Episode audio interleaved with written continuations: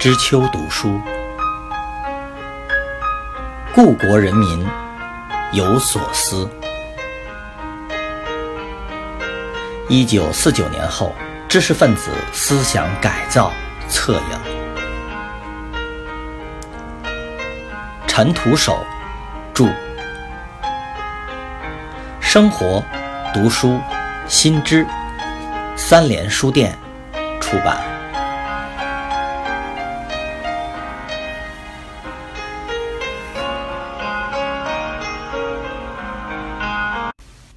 二，一九五四年，中国科学院连续多次举办了批判胡适哲学思想的讨论会，事先主办者都邀请了贺林发言，他大都很快答应下来，一共在会上讲话四五次，但是他的发言中一涉及黑格尔、杜威等人，就立即受到别人的驳斥。有一次，他强调胡适与杜威的不同。竭力表示实用主义的哲学与其他唯心论哲学是有所差异的。在场的马列学院年轻的教员孙定国站起来一一反驳。还有一回发言中，贺林竟说胡适与曾国藩在政治上都反动，但他们的文章道德不坏，所以能迷惑人。此说一出，更是引来了一群人愤怒的反击，容不得贺林。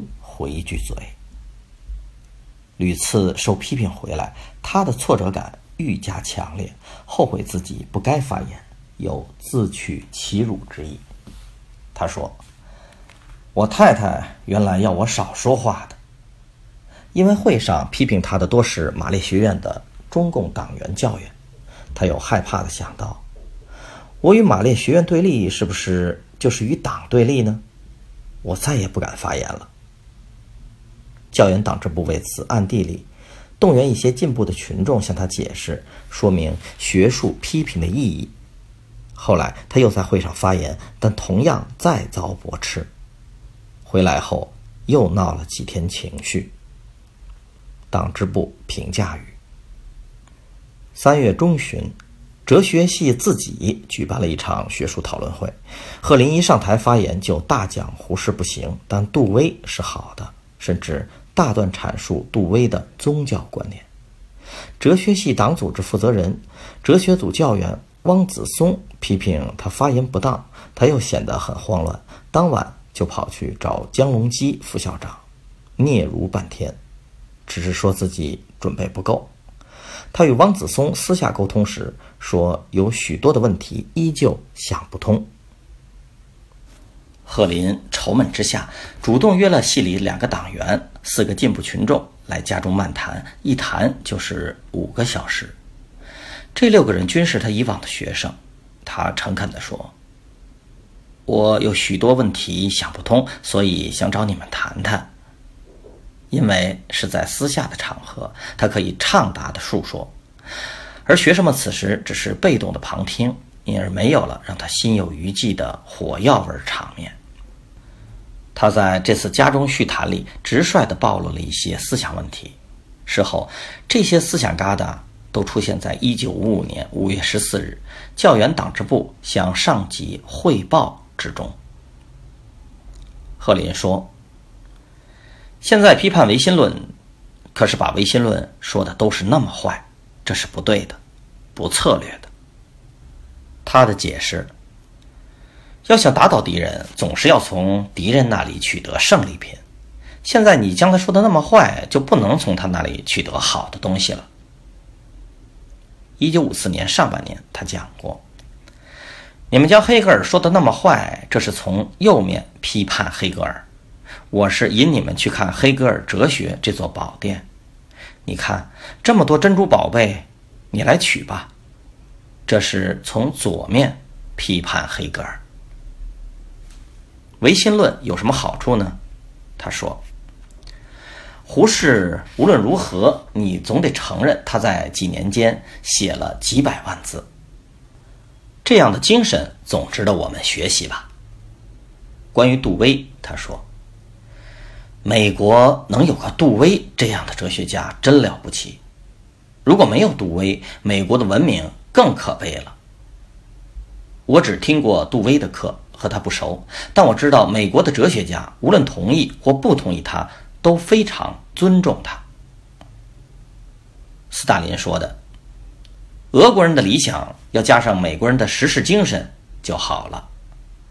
美国人的实事求是精神就一定表现在美国的国家哲学杜威的身上。”